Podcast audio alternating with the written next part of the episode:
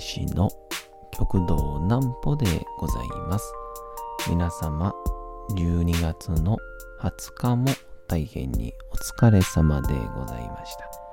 お休みの準備をされる方、もう寝るよという方、そんな方々の寝るをともに寝落ちをしていただこうという講談師、極道南歩の南歩ちゃんのおやすみラジオ。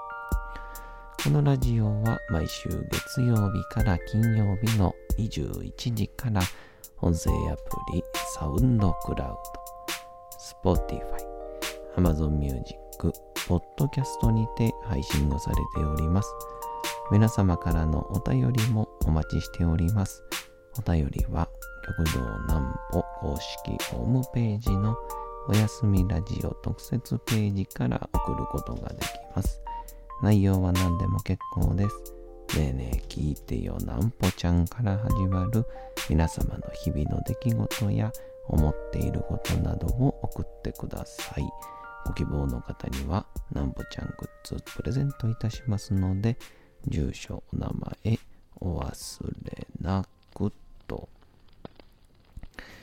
えいうことでございまして、えー、と土日がいい具合に、えーバタバタしておりましたけども、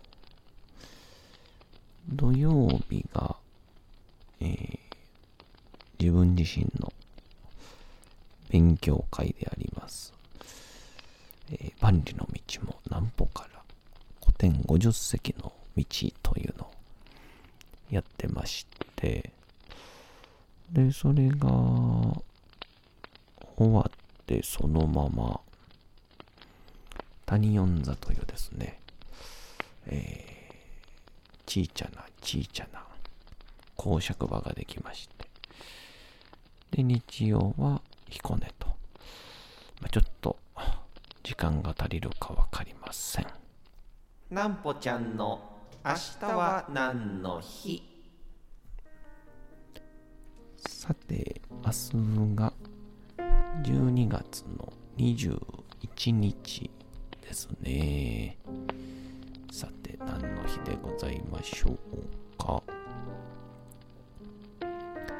まあ、残すところあと10日となりましたかね。行きましょう。海分の日。12月21日をつなげて表記した。1221が解文のようになっている。ことにちなんでか解文俳句などを手掛ける。宮崎。宮崎？これを何て読むんでしょう？漢数字の2に健康の健。さてすぐに僕は名前を見つけ出すことができるんでしょうか。宮崎事件ですね。2に健康の健で事件。詩が記念日に制定をしております。解文。頭から読んでも後ろから読んでも出現する文字の順番が変わらない。言語として意味をなしている。文のことと定義されており言葉遊びの一種として言語を問わず親しまれております。例えば新聞紙。たい焼き焼いた。関係ない喧嘩。反対から読んでも関係ない喧嘩。世の中ね顔かお金かなのよ。世の中ね顔かお金かなのよ。などがありますと。例年12月21日を中心とした前後の週には面白い解文を集めたコンテストなども開催されておりますちなみに正月2日の夜から3日の朝にかけて見る初夢でいい夢を見るには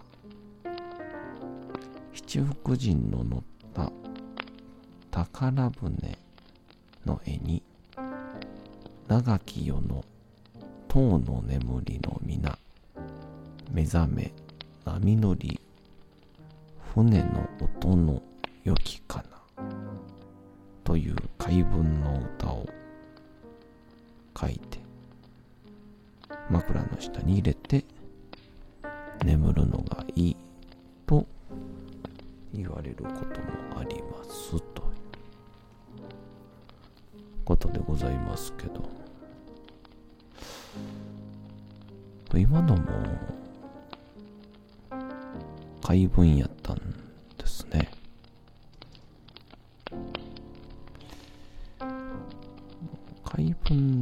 けでネタしはる方。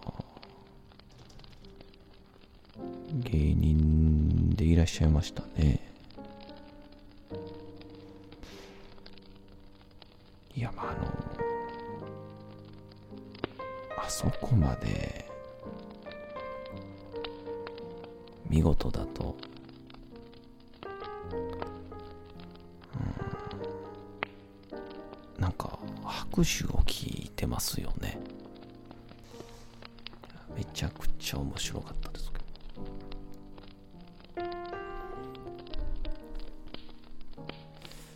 さあそんなことでございまして。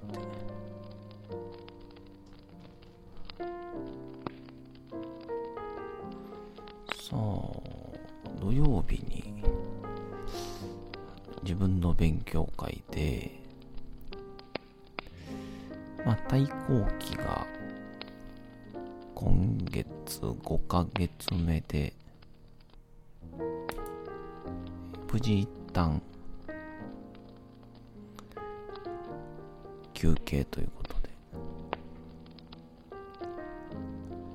で。でもう一つにあのせっかくやからっていうことで。義士月をしようということになりまして。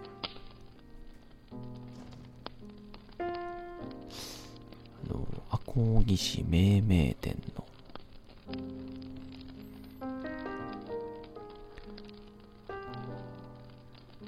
狭間十次郎。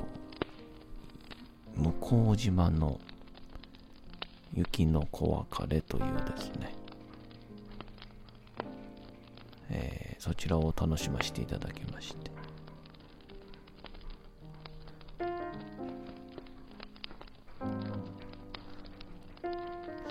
もう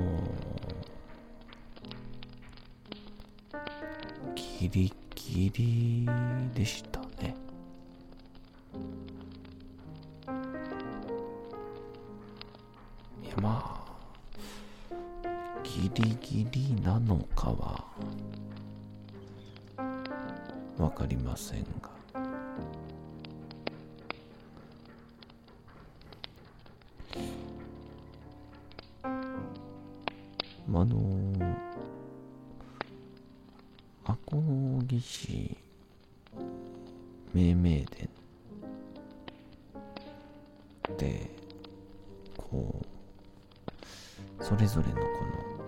17中心蔵の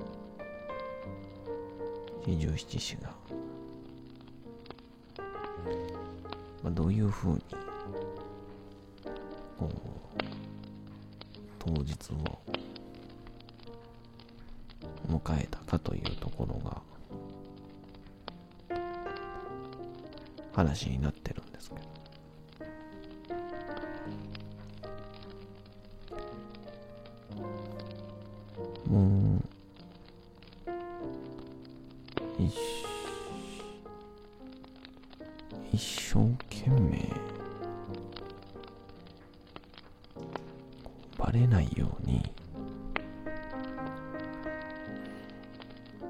嘘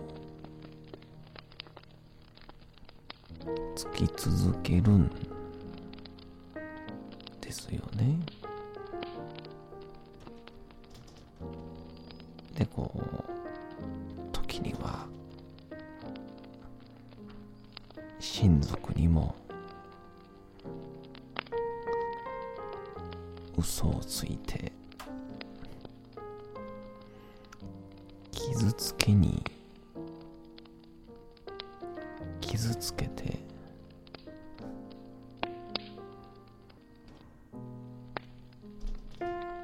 でその上で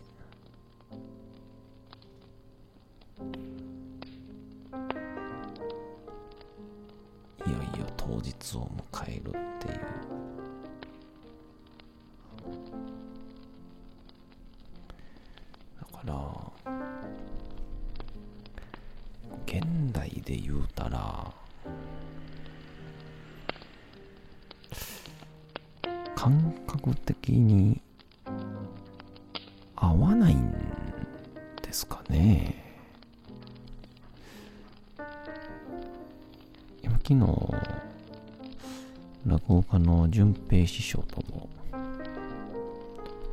してたんですけど昔はその忠臣蔵がこの12月になったら必ずやってたと。もうテレビからイベントから。もう必ずは講義しやったって言うんですけど。であれが今できない理由っていうのが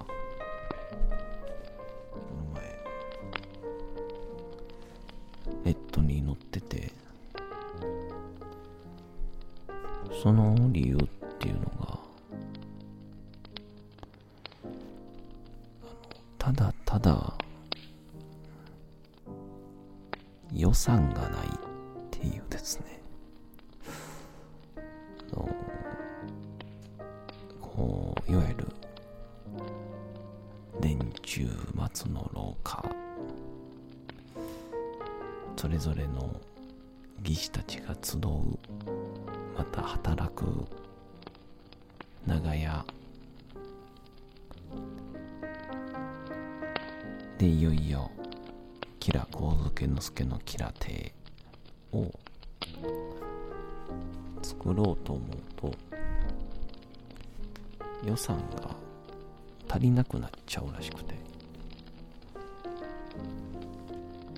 でまあそれに加えてただ一つこの中心蔵のこう忠誠心で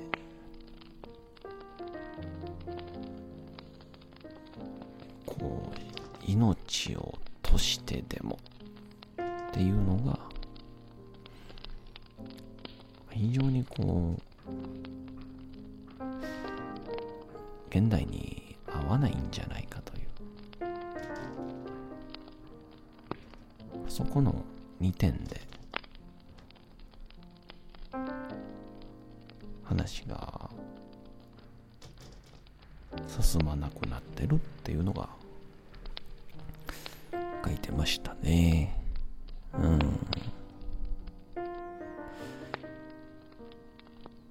まあそういうこともあったので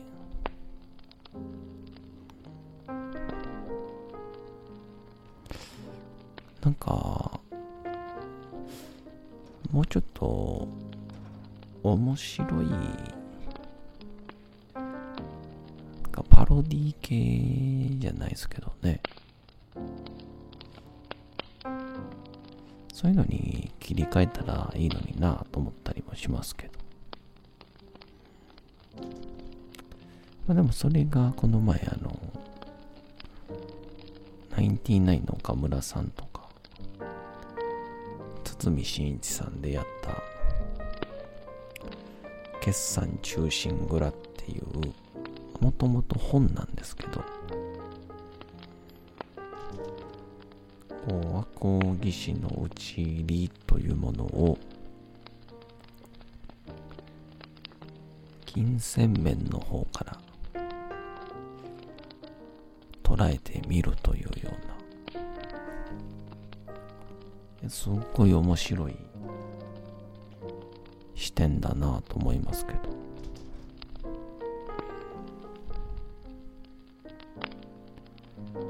最終的に予算が足りないから早めたんだっていう。あれどうなんでしょうね実際問題は。で本来確か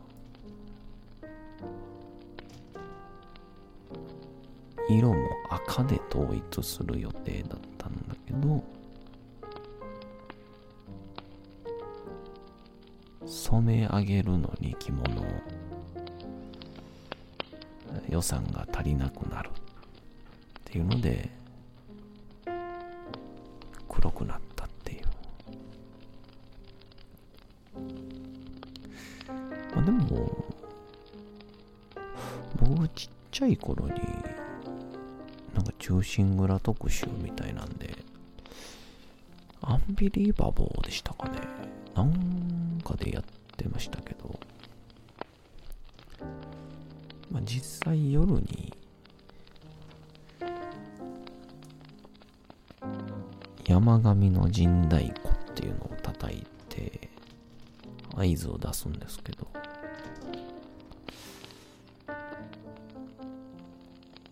そんなん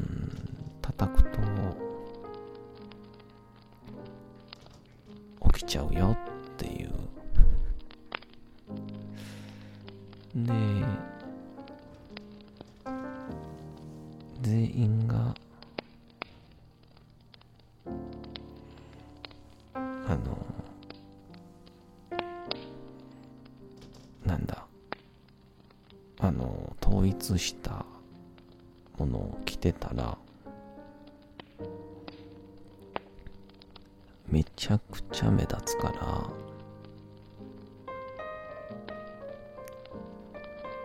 着ないよねっていう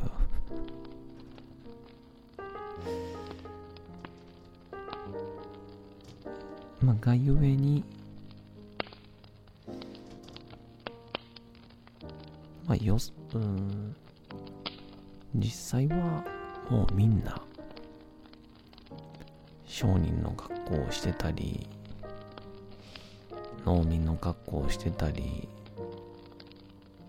ほっかむりしてたりとか。もうありとあらゆる服装だったんだというのが有力な説みたいですね。ええ。まあですのでまあそういう意味ではここまでこうよく仕立て上げた講談師は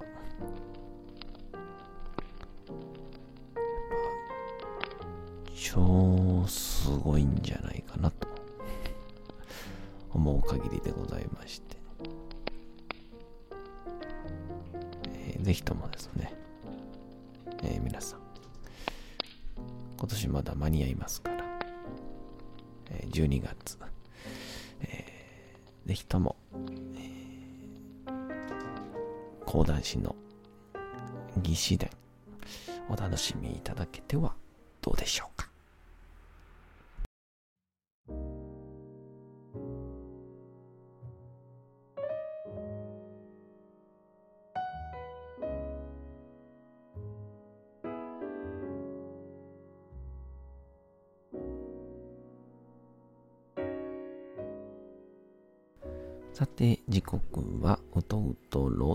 会の時間となりました。皆様、小さい頃眠れなかった時に、お父さん、お母さん、おじいちゃん、おばあちゃん、お世話になっている方に本を読んでもらった思いではないでしょうか。なかなか眠れないという方のお力に寝落ちをしていただければと毎日様々な物語、小説をお届けしております。さて、本日お読みしますのも吉田松陰でございますが、まあ、ちょうどこう、うちの兄弟子であります南王兄さんがやってる五代友厚の流れ、いわゆる明治維新が起こる時と時同じ人物でございますから、えー、いろいろと出てきて面白いですね。本日もどうぞお楽しみください。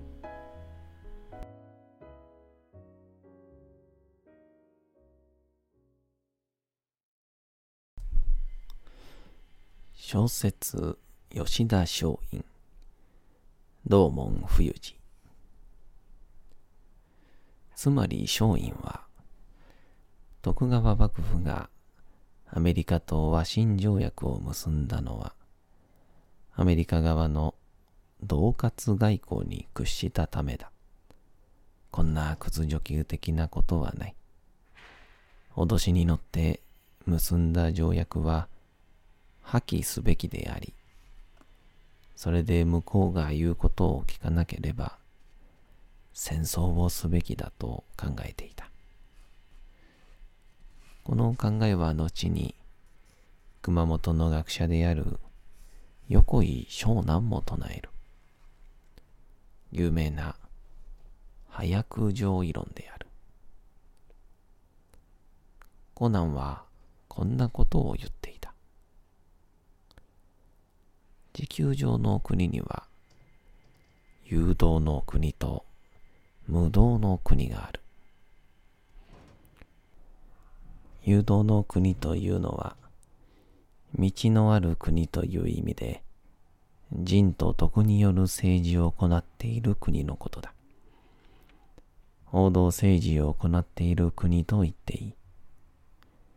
これに対し無道の国というのは、剣謀十作だけで生きる国であって、波動政治を行っている国と言っていい。今世界で最大の無道の国はイギリスだ。中国、清にアヘン戦争を仕掛けて、領土の一部を奪い、人民を奴隷として使っている。しかし、イギリスだけを攻めるわけにはいかない。というのは、中国はもともと孔子と孟子を生んだ国だ。つまり、聖人を生んだ誘導の国であったはずだ。にもかかわらず、イギリスのような無道の国に敗れるというのは、中国がいつの間にか道を失ったからだ。つまり誘導の国であった中国が、無道の国になってしまった結果、領土の一部を取られ人民が奴隷として苦しむことになったのだ。今の世界で誘導の国になれるのは日本だけだ。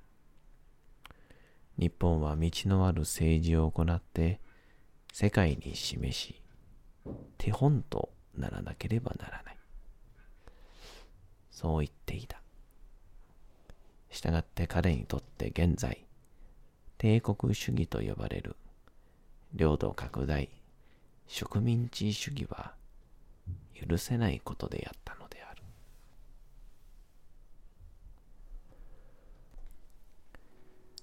さて、本日もお送りしてきました、なんぽちゃんのおやすみラジオ。というわけでございまして、12月の20日も大変にお疲れ様でございました。明日も皆さん、街のどこかでともどもに頑張って夜にまたお会いをいたしましょう。なんなんぽちゃんのおやすみラジオでございました。それでは皆さん、おやすみなさい。